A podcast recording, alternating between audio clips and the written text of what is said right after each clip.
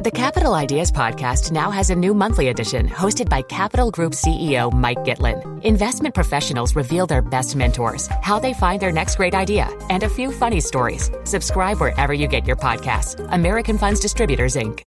Coming up on Money Beats, look at the week ahead. Last week, you heard from the Fed's rate setting committee, and they said that they're pretty happy with how the economy was, was going. This week, we're going to hear from Fed officials themselves, and we're going to find out what they think about the economy. Also, a couple of important reports coming out consumer prices, retail sales, and it is still earnings season. We are going to hear from retailers and media companies. This is Money Beat from the Wall Street Journal. Now, from our studios in New York, here are Paul Vigna and Stephen Grocer. Welcome, everybody, to Money Beats. Look at the week ahead. Paul and Stephen here in the studio in New York City. Mr. Grocer, how are you? I'm good. How are you doing? I am doing all right. And we are joined by our colleague, Wall Street Journal reporter Josh Zumbrun. How are you, Josh? I'm good. Thanks for having me. Ah, we're always happy to have one of you guys uh, from DC. You guys are so busy these days; it's crazy down there. Uh, so we're always appreciative that you guys can spend a few minutes with us. Always happy to. So, uh, look, look. Last week was the jobs report, the health care bill. I mean, oh, you know, the, the, the market ended Friday at record levels. I was really a, a and there and there was a Fed meeting in there, and there too. was a Fed meeting, right? So, and I mean, a Janet Yellen speech, and a Janet Yellen speech. So last week there was really a, a lot going on, but uh, this week, Josh, just as hot, right? Just as hot, just, just as, as hot. hot. No, it's a little bit slower after you know the big jobs report, the big Fed meeting, but you know, early in the week, a lot of these Fed officials are going to get out there and start talking about the economy again. Mm-hmm. You know, they always go through a blackout period around their meetings. There was no press conference at this meeting, so it's actually been a couple weeks since we've really heard what how their thinking has evolved you know, so we don't know really exactly what they thought of the uh, really good job, you know, pretty good jobs report that hit, what how they're interpreting all these other developments. We're going to have that outcome of that big French election that everybody's been watching internationally. Mm-hmm. So I mean, we're Right, going right. to get a, we're going to get a lot of interesting stuff I think from the Fed officials that are going to be speaking this week and, you know, big we're talking some of the big officials too, the Boston Fed president, the New York Fed president. I mean, really important characters on the committee are going to be talking a lot this week. So, you know, it's not the data reports, but it could be some interesting speeches. What is there any? What's the expectation from those speeches? Do you expect them to sort of be laying any kind of framework for future rate increases? Yeah, I mean they're definitely they've definitely been talking about doing more rate increases this year, and so people are trying to really nail down the exact timeline. A, a lot of people are thinking the Fed's probably going to raise rates in June, then again in September, and then maybe at the end of the year they're going to start kind of getting rid of some of those huge crisis era quantitative easing policies. You know, they've they've been talking about um, allowing those policies to slowly start to unwind. Um, but you know the details of that plan are still a little unclear. The timing is still a little unclear. And w- once those things come into focus, I think it's going to be really important, especially in the bond markets, the stock. You know, everybody really wants to see how these things are going to unwind and, And- and- and what the timing is going to be. Josh, when you say more, do you mean more as in the the more that they've already told us to expect, or do you mean more than the more they've already told us to expect? Well, you know, the jobs report was really was really pretty good, and we're going to get some inflation numbers uh, this this coming week. Uh, you know, if those were strong, then potentially maybe you would see the Fed talk about more. I mean, Wow. they're they're currently planning to raise rates three times this year. They already did it once. They're talking about doing it twice more. But you know, if inflation got too much, if it really got going, and if the job market kept kind of humming, they might start talking about four. They definitely could. And then also just like the timing and the exact strategy on all this stuff they're doing with their balance sheet, their bond portfolio, that's going to be really important for, for people in markets. Yeah, you know, you referenced it. We, we might as well talk about it. Friday morning is the Friday is really the only day with some sort of you know meaty economic data. I mean, correct me if I'm wrong, Josh, but you know, you get the Some CPI. exciting. So exciting, right? You get consumer prices and the retail sales numbers. Uh, you, you know, talk to us a little bit about those.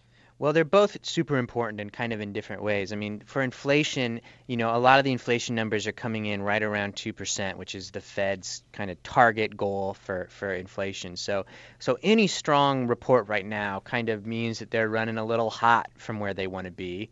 And any soft report right now kind of means they're running a little, you know, that they've got a little more uh, that they'll have a little bit more of a comfort level and not feel the need to raise rates as quickly. So that's going to be really important. On the retail sales side, you know, retail spending was actually fairly weak in the first quarter, and it's kind of a conundrum because you know cons- measures of consumer confidence had been through the roof since the election. Right. And like what you would normally think is that if people, if consumers have this much confidence, they're going to be out shopping, they're going to be buying stuff. Uh, and we didn't we didn't really see that in the first quarter. And so these retail sales numbers are going to be really important to see. You know, is this confidence, you know, finally starting to translate into into strong spending and strong stuff for the economy? It's really a puzzle what's going on with the really strong um, confidence numbers that just aren't really showing up in the real economy quite yet. What do uh, what do economists expect for retail sales? They're expecting a um, they're expecting a little bit of a uh, of a rebound. Hmm. Um, you know, certainly, I think it was January and February both that they were uh, that the numbers were actually down. I mean, like the retail spending was actually shrinking, um, which is pretty unusual outside of recessions for, for retail spending to uh, mm-hmm. shrink outright. So they're they're expecting it to be better than that.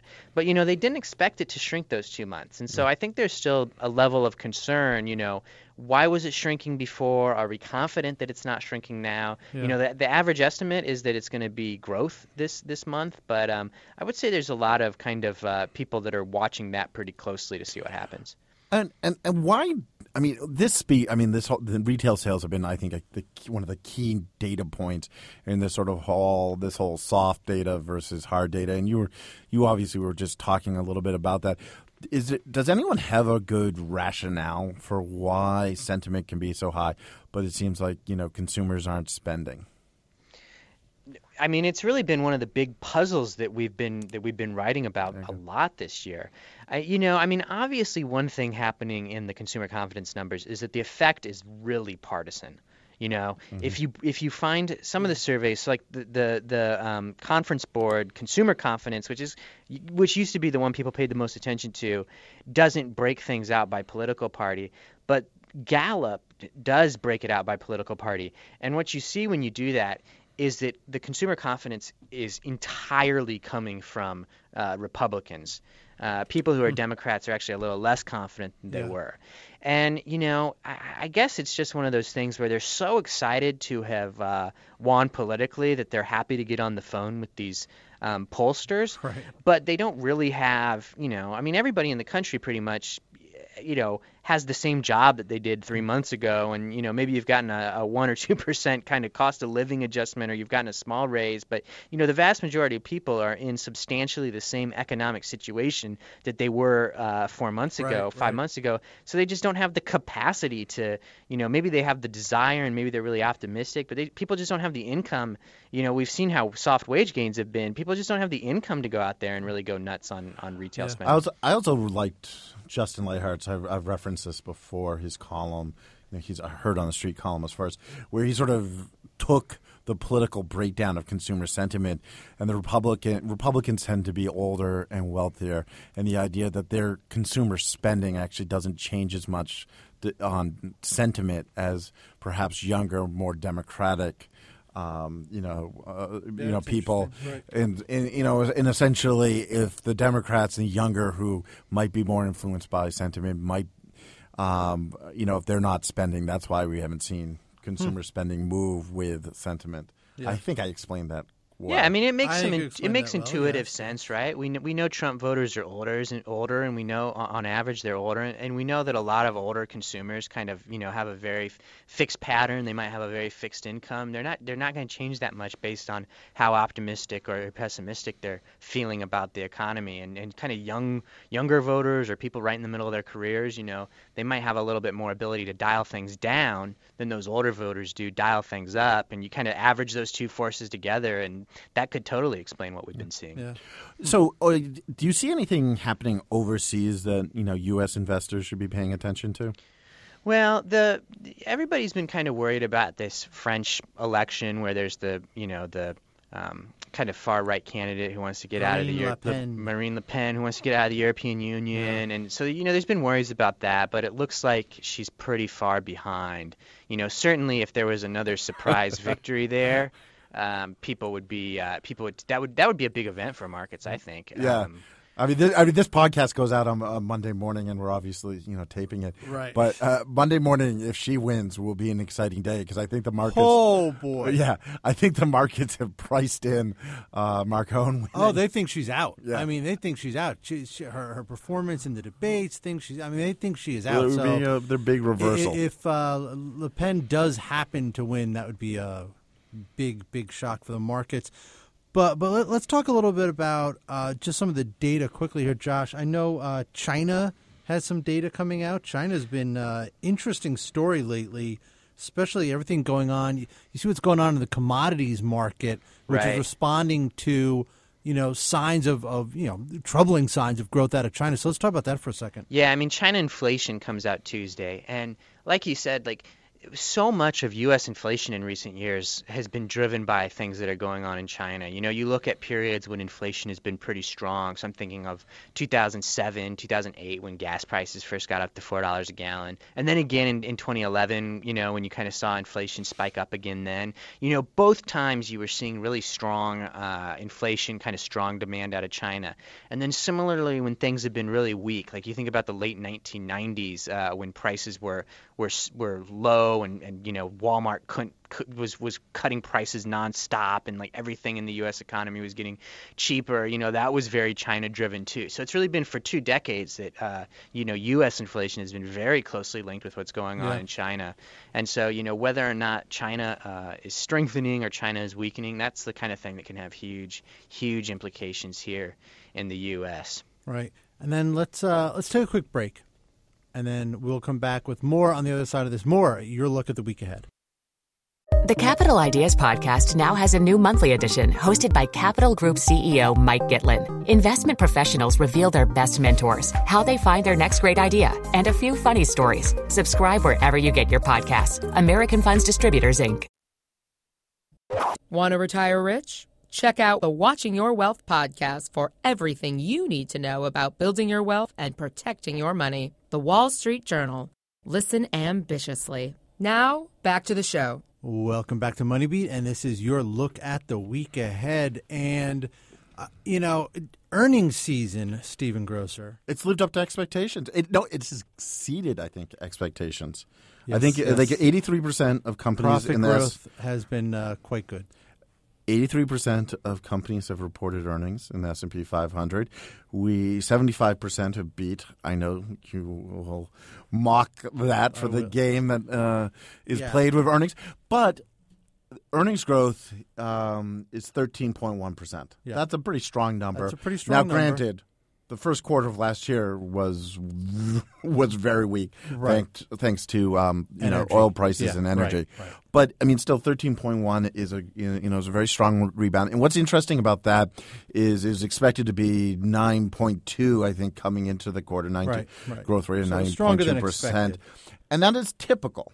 There's, but it's it's it's actually better than typical. Typically, you see a uh, increase of about two point nine percent as companies report from the end of the quarter through Yeah. the end of the reporting season. So this this is actually you know th- this is a solid earnings season. Now the a lot of the fireworks have gone off. So this week coming up, Thirteen point five. thirteen point five. Uh, so yeah, uh, you don't have as many big names reporting, but you still have a heavy earnings calendar. There are a lot of names on the earnings calendar. and I also think one of the you know the most the interesting most interesting sector reporting this week or going to be in focus this week I should say is is the retail sector especially given the amount of layoffs Sure. you've seen in that sector Right, right. the troubles that Right. sector's had um, you know I mean there is uh, just a massive shift from department stores to online that has Mm-hmm. happened and it's been happening for years but it feels like it really we're at a you know a real point uh, right now an inflection point in it um, and so you have Kohl's you have J.C. Penney you have Nordstrom's you have Macy's, Macy's, all right, right. reporting it's going to be very interesting to hear what they say Yeah. Well, and, and the other one that will uh, hit close to home for us is you have all these media companies Yeah. reporting. You know, a lot of media companies, AMC Entertainment, The Walking Dead that matters. I got to, know, of course. I think I think Paul wants to put a plug in for his no, no, I don't. No, I don't. No, I don't. No, I don't. I just want to say that The Walking Dead's a big show. I I, wa- I want to give you a plug, Paul. No, no, no. Well, we're I just wanted to. You know. Um, Uh, D- Disney is on the calendar. A little company you might have heard of, uh, Stephen Grocer, called News Corp. Yeah. Very close to News Corp. Very close to News Corp. And uh, sister company, 21st Century Fox, Discovery Communications, Time. Uh, so a lot of media companies, and, and I, that will be interesting as well, I think. Oh yeah, definitely. I mean, especially given the election, because you know Right. the Times, uh, New York Times came Right. out this year with their results. They had, inc- you know, really strong subscriber It growth. was their best quarter of subscriber growth Yeah, ever. on digi- and it was all digital. It was Yeah. almost all, I think, digitally driven. What's interesting is it, that has been largely across the board. Yeah. um, and so it'll be interesting to see Yeah. just those and numbers. I think on the on the TV side of it, you know, what is the advertising market look like? There have been uh, both both uh, television, of course, broadcast, but also you know to the extent that we'll we'll get an insight into interactive advertising, online advertising, like. The advertising industry is going through a lot of change right now. I mean, Well- they really are. You saw Disney. I mean, you saw ESPN.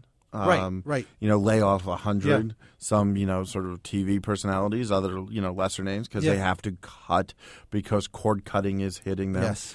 Um. So th- I mean, they're fit. you know like it's not.